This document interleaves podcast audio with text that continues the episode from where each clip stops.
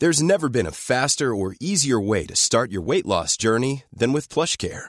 PlushCare accepts most insurance plans and gives you online access to board-certified physicians who can prescribe FDA-approved weight loss medications like Wigovi and Zepbound for those who qualify. Take charge of your health and speak with a board-certified physician about a weight loss plan that's right for you.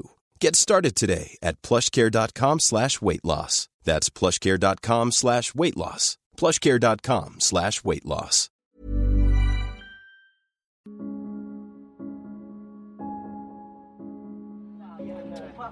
Vêtu d'un chandail tricoté par sa femme, il fut de cela 30 ans, René contemplait l'agitation régnant au sein de son petit appartement.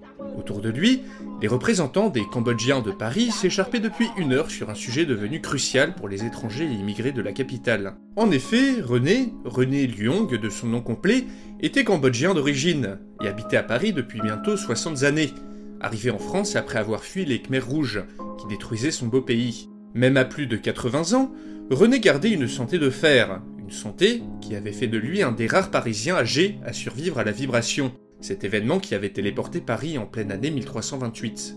L'ancienneté faisant figure d'expérience, ceux qui restaient des Cambodgiens ou des Franco-Cambodgiens s'étaient tournés vers lui pour savoir si, oui ou non, ils devaient entreprendre le grand voyage, le retour à leur pays d'origine.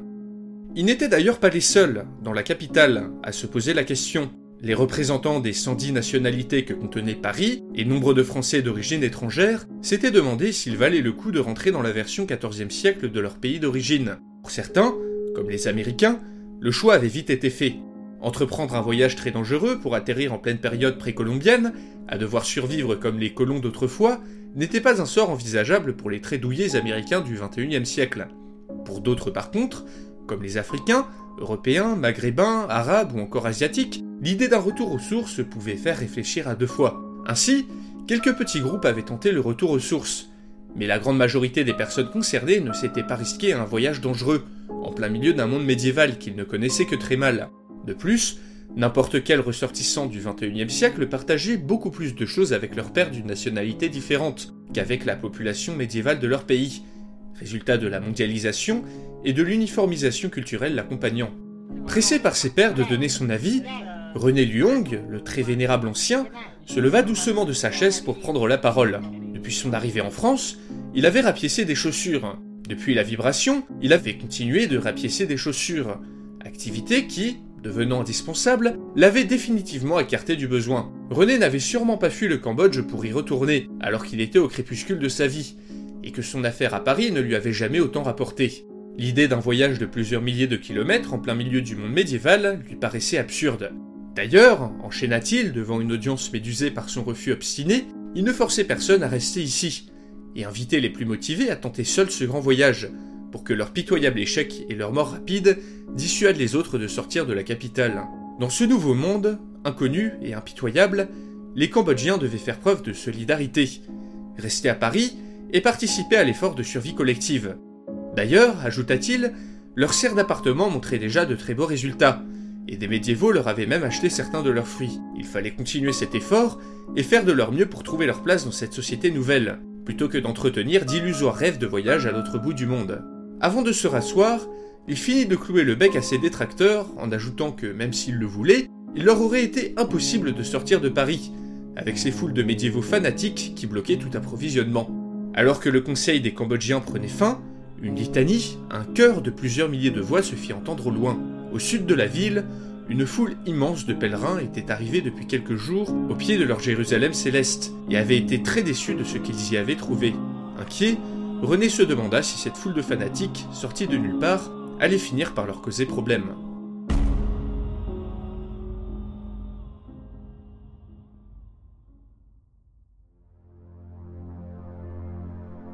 Mais que diable fallait-il faire pour qu'il y mette un peu d'entrain? se demandait Renaud Desmazis, en entendant récriminer une fois de plus le frère du roi. Durant toute cette journée, et particulièrement pendant cette réunion, il n'avait pas arrêté de contredire le bailli, qui s'efforçait du mieux qu'il pouvait de traduire les paroles du général parisien, vivement que Philippe prenne la tête de l'armée, car son frère était tout proprement imbuvable. Celui-ci, Charles d'Alençon, avait été chargé par Philippe VI, le roi, il y a quelques semaines, de prendre la tête de Lost envoyé en Flandre, de reconnaître le terrain et de l'attendre pour porter le coup fatal à la rébellion qui secouait la région. Ce coup d'éclat devrait rehausser le prestige du roi, sévèrement touché depuis le massacre de la chevalerie française, porte de la Chapelle, ainsi que par l'accord de Paris, considéré par une grande partie des médiévaux, Renaud Desmazis compris, comme déshonorant. Mais il aurait été impossible pour une armée massacrée et un roi impopulaire de mater seuls les Flamands, et une petite troupe de soldats parisiens avait été détachée pour les aider. Celle-ci était menée par un général du nom d'Armand de Clary-Chanteau, patronyme étrangement similaire à un petit seigneur mort durant la charge vers Paris, que Renaud avait croisé moult fois.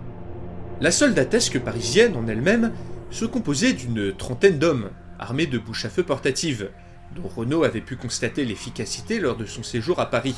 Tout en y repensant, il se rappela à quel point il avait détesté ce séjour d'ailleurs, qui lui en avait fait retirer un profond dégoût pour les mœurs et la société française du XXIe siècle.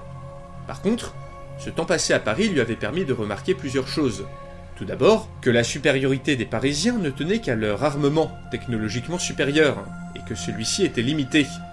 Ensuite, que le savoir de la capitale ne se limitait pas aux choses militaires, mais englobait de vastes domaines de connaissances qu'un chevalier éduqué comme lui pouvait se permettre d'appréhender.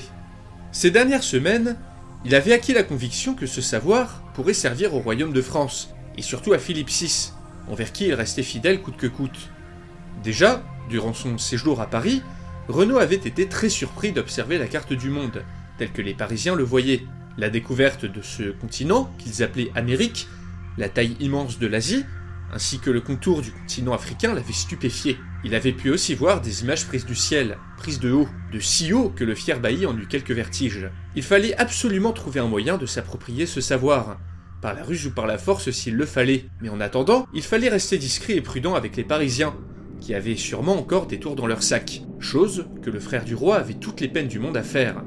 En effet, depuis le début de cette expédition en Flandre, il n'avait cessé de se plaindre. Déjà, il n'était pas satisfait du nombre d'hommes que Paris lui avait envoyés, selon lui ridicule. Ensuite, il s'était entouré des hommes les plus opposés à son frère et aux Parisiens, dont notamment le puissant duc de Bretagne, un fidèle du roi qui pourtant le critiquait vertement depuis l'accord avec Paris, ainsi que le comte de Flandre, qui voyait d'un œil très mauvais l'ingérence des Parisiens dans cette opération, ceux-là même qui avaient massacré la chevalerie du roi, et ainsi laissé la révolte s'étendre dans son comté.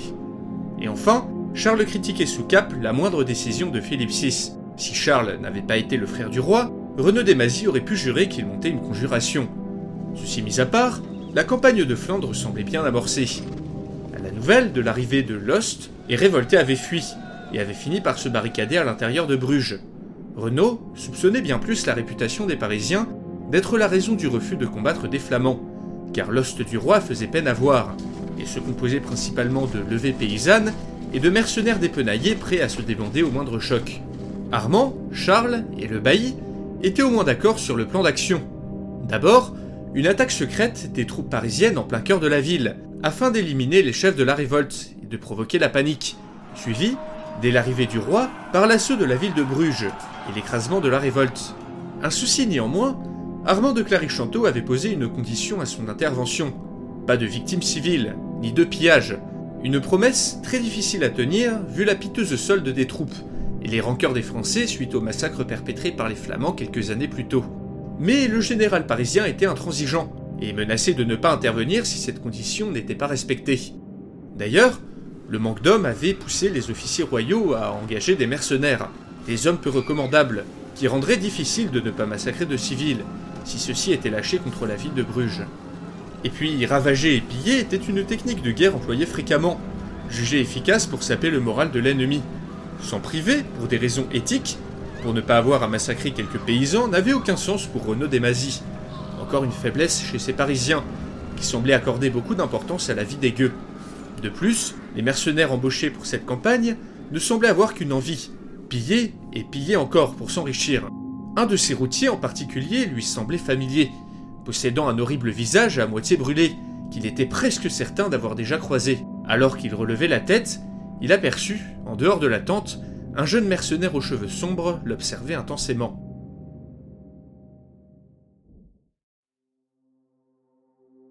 Pouvait-on vraiment lui faire confiance? se disait Yanis, en dévisageant Renaud Desmazis depuis l'extérieur de la tente. Depuis son départ de Paris, et son intégration dans la bande de l'écorcheur, le jeune homme avait appris à évoluer dans le monde médiéval, mais ne réussissait toujours pas à saisir la manière dont pensaient ses habitants. Pur produit de sa société, malgré sa brève expérience anarchiste, Yanis constatait chaque jour la différence de valeur entre modernes et médiévaux. Le sens de la communauté, le respect de la parole donnée, la hiérarchie de la société, les rôles des hommes et des femmes ou encore de la religion. Il fallait vraiment être né à cette époque pour savoir de quelle manière il fallait parler et agir en fonction de la personne à qui on s'adressait. Après l'assassinat du seigneur de Créteil par sa main quelques mois plus tôt, Yanis avait intégré cette bande de brigands médiévaux, enfin heureux de faire partie d'un groupe, d'être accepté quelque part, de remettre lâchement son sort entre les mains du criminel. Quelques semaines avaient été passées à piller des villages, attaquer des fermes et à boire le fruit de leurs méfaits. Une par une, les barrières morales de Yanis avaient sauté, alors que l'écorcheur et sa bande ravageaient la campagne. Mais l'aventure avait vite pris un tour pour le pire, lorsque la paysannerie excédée engagea une troupe de routiers de passage, des mercenaires désœuvrés, en les payant avec des objets venus tout droit de Paris. Peu de temps après, ces brutes étaient tombées sur la bande de l'écorcheur bras raccourcis, et en avaient tué la plus grande partie. Après cette rencontre, le reste des hommes se débanda, laissant seul Yanis, son pistolet, l'écorcheur et son second, un grand échalas de la perche. Errant de village en village, louant leurs bras pour un bol de soupe, le groupe finit par entendre dans une taverne que l'armée royale recrutait des hommes pour aller en Flandre et promettait deux bons repas par jour aux volontaires. L'occasion était trop belle, mais l'écorcheur était connu de visage par de nombreux mercenaires, qui ne manqueraient pas de le dénoncer contre une somme d'argent. Un soir, devant les yeux horrifiés de Yanis, celui-ci se brûla volontairement au tison la moitié du visage, afin de se rendre méconnaissable. Un acte dément qui terrifia le jeune homme.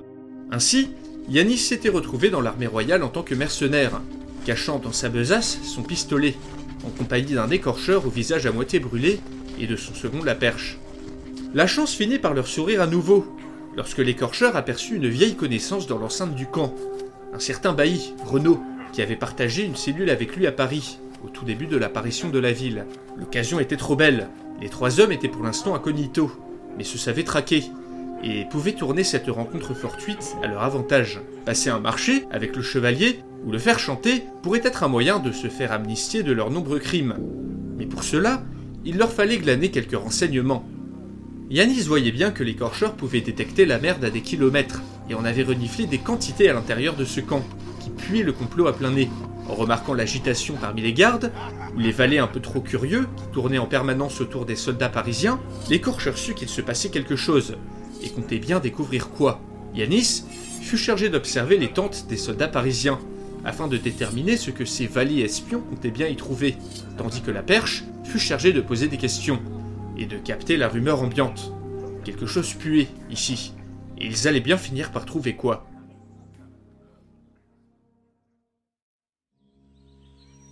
Dame, encore une occasion manquée.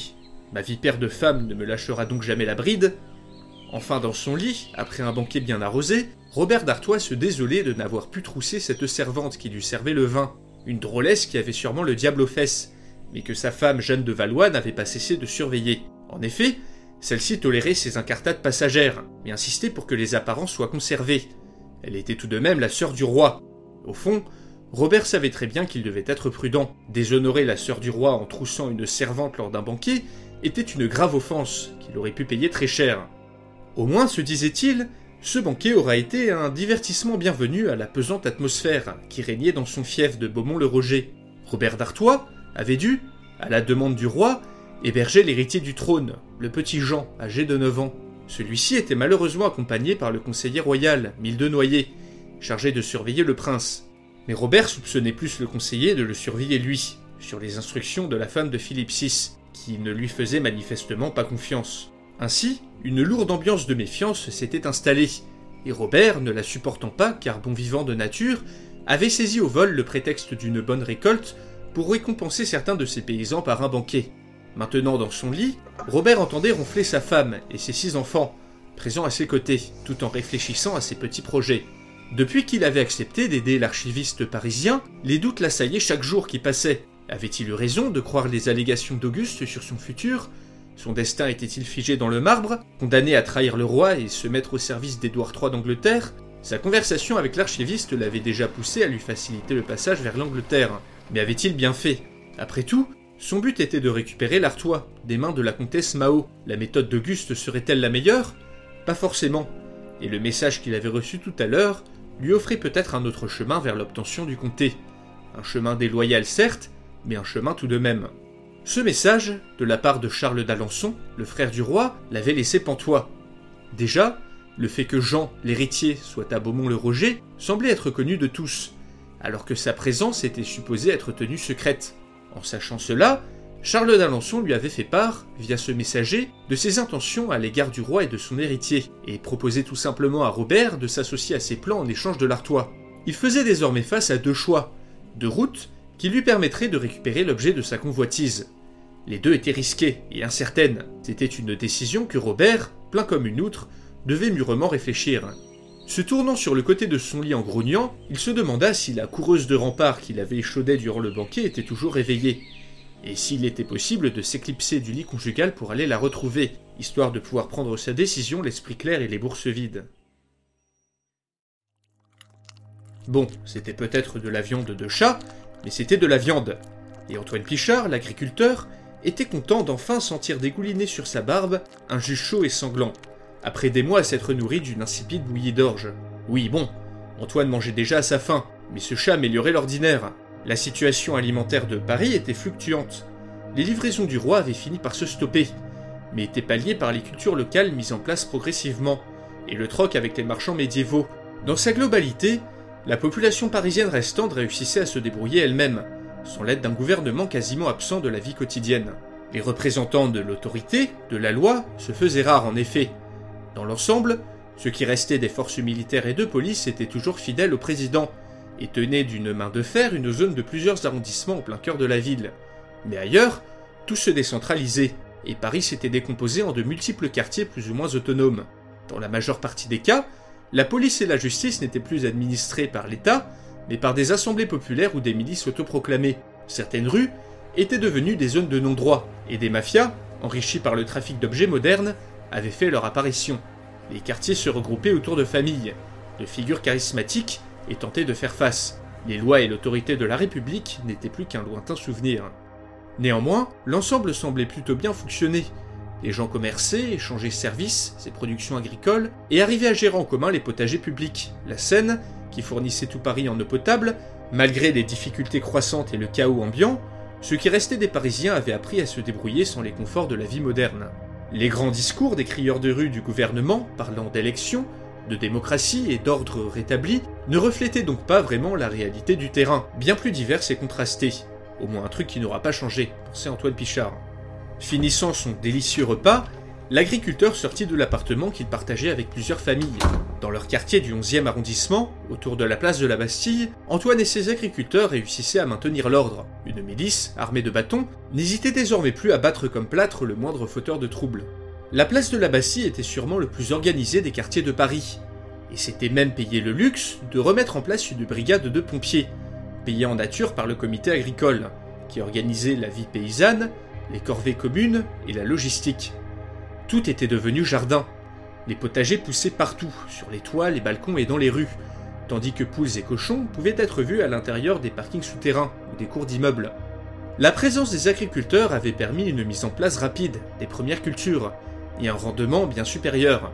Patates, carottes, salades, Antoine savait qu'il fallait produire beaucoup et rapidement avant l'arrivée des premières gelées, qui, en ce début de septembre, ne devraient plus trop tarder à arriver. Heureusement, les connaissances modernes sur la mise en conserve, ou les cycles naturels, permettaient à la population de s'en sortir un peu mieux qu'imaginé. Il était temps, car les livraisons de nourriture des paysans médiévaux avaient tout simplement cessé d'arriver. Antoine avait entendu dire qu'un mélange de méfiance envers Paris, de famine aux alentours, avait progressivement diminué le flux de nourriture, et l'arrivée quelques semaines plus tôt d'un cortège de pèlerins fanatiques au sud de la capitale avait terminé de dissuader toute la paysannerie du royaume de respecter l'accord. L'agriculture, l'élevage et le troc avaient définitivement pris le pas. Et même si les rations avaient bien diminué, le spectre de la famine s'éloignait, en tout cas jusqu'à l'hiver qui s'annonçait rude. Le froid et le manque de bois risquaient de devenir des problèmes bien plus importants. Et maintenant que les greniers, ou plutôt les appartements et les caves reconvertis se remplissaient, l'accent pouvait être mis sur la production d'autres biens, comme le savon, les vêtements et même quelques armes à feu artisanales. destiné à intimider les pilleurs médiévaux qui s'enhardissaient jour après jour. Et parmi toutes ces fournitures de première nécessité, une chose était cherchée par-dessus tout, les cigarettes. La population parisienne, très fumeuse, avait fait de ces petits bâtonnets de tabac la monnaie la plus prisée. Un paquet de cigarettes pouvait parfois acheter, dans certains endroits de la capitale, une bonne paire de chaussures. Mais ces derniers temps, Antoine avait de quoi pester, car il savait que le succès relatif de son quartier attirait la méfiance de ce qu'il restait des autorités. Le président Lemayeux, enfermé à l'Élysée, semblait croire qu'il contrôlait encore quelque chose, et ne supportait aucune contradiction à son autorité. Depuis quelques jours, des policiers pas franchement aimables s'étaient présentés au comité des agriculteurs, pour exiger d'eux de la nourriture et de fournir plusieurs volontaires destinés à cultiver les alentours de Paris. Incapable de se faire respecter dans les zones de non-droit, qui pourtant ne manquaient pas dans la capitale, le gouvernement venait emmerder les habitants du seul endroit à peu près en ordre de la ville, en tentant d'y imposer une autorité franchement pas bienvenue, car les Parisiens restants avaient bien compris qu'ils ne devaient se reposer que sur eux-mêmes pour leur survie. Ne voulant pas s'opposer frontalement, pas encore, Antoine et ses collègues avaient accepté les demandes de l'Élysée, mais en sondant les autres quartiers, Antoine avait pu sentir l'exaspération générale contre ce gouvernement de plus en plus autoritaire et de moins en moins utile au quotidien. Celui-ci avait toujours la police et l'armée avec lui, mais pour combien de temps? Cette loyauté, due principalement à l'esprit de corps, ne tiendrait pas éternellement. Antoine en était certain, car il savait que de nombreux policiers et militaires n'étaient plus satisfaits de Jean-Marc Lemayeux. L'agriculteur passa devant l'opéra, où s'était mis en place une école improvisée pour les enfants du quartier. Immédiatement, une atmosphère chargée d'odeurs en tout genre l'assaillit. Et les Parisiens, qui auparavant longeaient ces murs la tête baissée et les écouteurs dans les oreilles, pouvaient être vus ici et là, à négocier, bavarder, vanter les mérites de leurs légumes, ou d'un alternateur de voiture destiné à produire de l'électricité. Pourtant, malgré cette atmosphère effervescente, Antoine pensait politique. Jean-Marc avait annoncé son intention de dissoudre l'Assemblée, fait qui troublait Antoine. Pourquoi prendre le risque de renvoyer chez eux la centaine de députés qui lui avaient voté les pleins pouvoirs? Le président était-il vraiment persuadé que la nouvelle assemblée lui serait favorable? Était-il à ce point aveugle depuis sa tour d'ivoire? L'agriculteur, lui, connaissait le bruit de la rue. Comme il aimait le dire, il prenait le pouls du peuple, et savait qu'en cas d'élection, il était plus que probable que le résultat ne plairait pas au président, qui pourrait être tenté de maintenir son pouvoir par tous les moyens. Il fallait faire quelque chose très vite, et virer ce bureaucrate incompétent de Lemayeux. Ses contacts répétés avec des députés déçus du président, ainsi qu'avec Kevin Rossignol, ce jeune bobo parisien qui avait eu tant de mal à s'adapter, l'avaient convaincu de la bonne chose à faire. Il fallait une alternative à Lemayeux, une personne d'expérience, avec assez de poids politique, pour faire l'unanimité parmi la population, mais aussi parmi la police et l'armée. Quelqu'un de légitime, avec une dent contre le gouvernement actuel. Bien qu'agriculteur, Antoine n'était pas dénué de sens politique, et l'évasion d'une certaine personne lui avait créé l'opportunité qu'il leur manquait. Tout en poussant la porte d'un local technique, gardé par un agriculteur et un ancien policier, Antoine demanda d'un ton enjoué. Bonjour, Madame Cousteau. Alors, comment on va aujourd'hui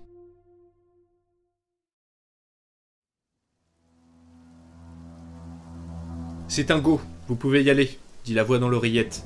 L'ordre était donné, l'opération pouvait débuter.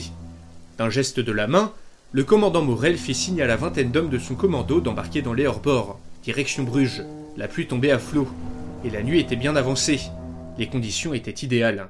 Mais l'affaire allait être délicate, et cette mission s'annonçait être une des plus difficiles de toute sa carrière. Son groupe était principalement composé d'officiers des forces spéciales, des gens entraînés et expérimentés, mais qui devraient s'adapter à des circonstances auxquelles ils n'avaient pas été formés. Déjà, la cohabitation avec les troupes du roi avait été fastidieuse, et étrange. Le commandant se sentait surveillé en permanence, et les hommes de son commando n'étaient pas à l'aise non plus.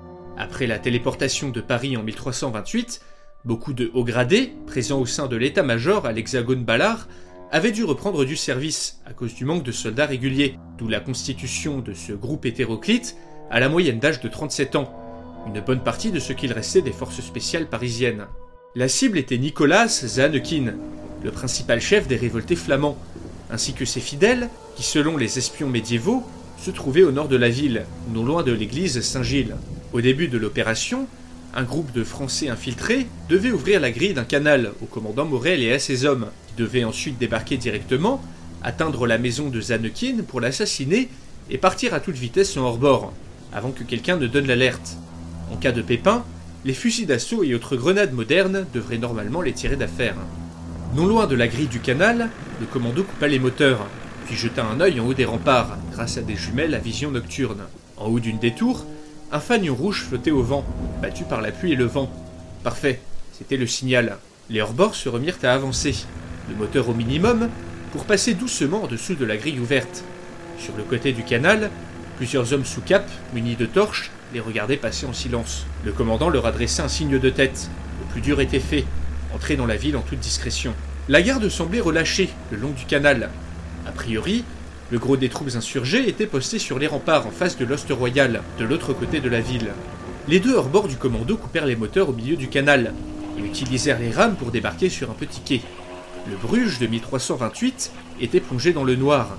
La silhouette de l'église Saint-Gilles se détachait de façon très nette, faiblement éclairée par les étoiles. Les 105 hommes veillaient sur les bateaux, le commando s'ébranla en rasant les murs le long des sombres allées de la ville. La maison indiquée par les espions n'était pas loin du quai, mais quelque chose tracassait le commandant Morel. Tout était calme, trop calme. Pas un chat, un chien, un garde ni un ivrogne ne s'attardaient dans les rues. Aucune fenêtre n'était allumée, et un silence de mort régnait sur la ville. La maison où résidait Nicolas Zahanekin était au bord d'une petite place, près de l'église. Trop de fenêtres, trop de possibilités de se faire surprendre, pensa le commandant. Adaptant son plan à la situation, Morel ordonna à trois de ses hommes d'aller repérer les lieux. Le commandant entendait ses hommes progresser vers l'objectif, via l'oreillette, l'informant de la moindre de leur action, par des phrases très brèves. Gauche, claire. Droite, claire. On arrive devant l'objectif. La communication fut brutalement interrompue. Le commandant Morel, inquiet, demanda des nouvelles plusieurs fois de suite, quand des coups de feu se firent entendre. Dans son oreillette, Morel put entendre un de ses hommes crier nous attendait suivi d'un hurlement de douleur. Le commandant eut à peine le temps d'ordonner à ses hommes de se mettre en formation défensive que la place de l'église Saint-Gilles s'anima enfin dans un gigantesque déchaînement de violence. D'un coup, depuis les fenêtres, des flèches furent décochées par dizaines, et de lourds cailloux furent jetés sur le commando depuis les toits. Sur la place, devant les yeux horrifiés des Parisiens, une foule d'hommes en armes se déversait de tous côtés, criant Flandre et le lion, avant d'accourir dans leur direction. Alors que les soldats s'apprêtaient à lutter pour leur vie contre une meute médiévale enragée, le commandant Morel se demanda par quelle magie ces foutus flamands avaient été mis au courant de leur arrivée.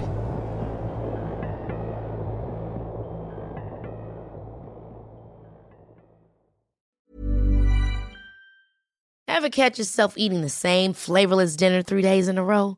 Dreaming of something better? Well, HelloFresh is your guilt-free dream come true, baby. It's me, Kiki Palmer. Let's wake up those taste buds with hot, juicy pecan crusted chicken or garlic butter shrimp scampi. Mm. Hello Fresh. Stop dreaming of all the delicious possibilities and dig in at HelloFresh.com. Let's get this dinner party started.